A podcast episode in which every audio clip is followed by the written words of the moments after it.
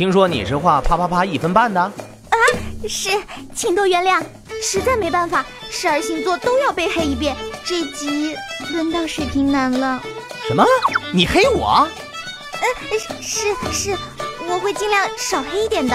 太过分了，哥等了九集才黑到我大水瓶，还想少黑一点，这他妈不科学！你应该第一集就黑我，赶紧的多黑一点，哥就不跟你计较了。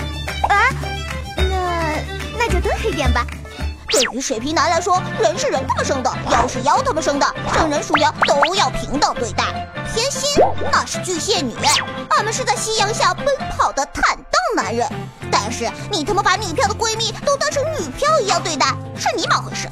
都说水瓶女能言善辩，骨子里透露出一种邪魅的气质，怎么换成瓶子男就变成鬼魅气质了？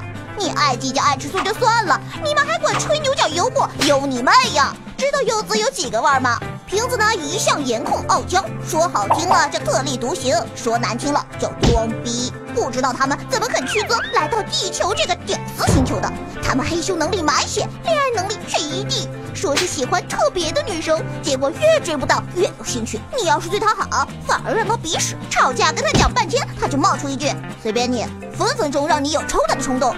要让他爱上你，那得在分手后，会哭着喊着唱着没有我你怎么办？嗨，谢谢观看，这是不一样的星座点评节目，我们会各种高级黑，然后收集各个星座观看后的反应，进行下面的创作。节目纯属娱乐，如果黑过头了，千万不要打脸，麻烦大家告诉我们，我们会改进的。